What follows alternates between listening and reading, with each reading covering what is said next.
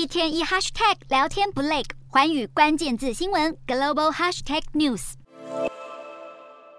德国总理肖兹即将起身前往中国访问，这是中共二十大正式启动后首位西方领导人到访中国。没有意外的话，肖兹将会和已连任成功的中共总书记习近平见面。不但先于中国的好朋友俄罗斯总统普丁，更不用说美国总统拜登与习近平的拜习会，可能要到十一月中的 G20 峰会才会举办。肖兹可以说是习近平第三任期第一个到访中国的欧美大国领袖，引起外界关注。尤其是他将会和习近平讨论什么议题。不过恐怕得得等到双方公布的新闻稿才会知道。今天的国际新闻评论要来谈谈德国总理肖兹这趟访中行程，难道是代表着德国要走回前总理梅克尔商业优先的对中路线吗？肖兹与习近平见面是会为带来丰硕的外交成果，还是让德国再陷入依赖中国的泥淖？值得深入观察。而这对国际形势将带来什么意涵呢？二零二一年十一月，德国大选结果出炉，由肖兹取得组阁权，获得国会席次。最多的社民民党与绿党、自民党筹组红绿灯联盟的联合政府，结束了长达十六年之久的梅克尔时代。肖兹正式接班担任总理，外界相当期待德国将进入一个崭新的阶段。肖兹所领导下的联合政府，外界除了关注新政府对绿色经济及能源转型的重视之外，外交政策也是一大亮点。三党联合执政的协议中，表明了德国对欧洲与世界的责任，尤其是展现德国对安全及人道主义。的态度，红绿灯联盟的执政共识，针对外交路线的调整，让外界相当在意的是德国对中国问题的立场与态度。联合执政协议中特别明确把中国视为德国的竞争对手，可以说肖兹政府的中国战略完全不同于前任政府，他的内阁团队更重视德国如何在与中国进行制度竞争中，能确保德国价值观与利益的实现。换言之，德国并不会全面否认与中国的经济连结，而是会把人权价值和国家安全放在首位，作为审视德中关系的调整依据，同时融入欧洲地区利益的考量。从德国联合政府的执政协议来看，肖兹纵然对于中国市场仍有自己的想法，也不会在一夕之间全面对中国采取强硬的政策，但他必须遵循与其他两党所达成的执政共识。以此来看，这是一种妥协的政治逻辑，也是德国必须跟进国际形势发展的判断。除非联合政府出现瓦解的风险，否则肖兹仍必须恪守他递出的政治承诺。所以，萧兹这趟访中行程的安排不是他自意而为的决定，应当也取得红绿灯联盟的沟通与认可，必然会审慎对待法夹湾的可能性不高。其实，早在梅克尔执政后期，德国政府已经开始关注中国可能带来的威胁，尤其是对德国关键技术的窃取。二零二一年五月，梅克尔政府就调整了外资投资政策，针对大约二十项关键技术采取更严格的限制措施。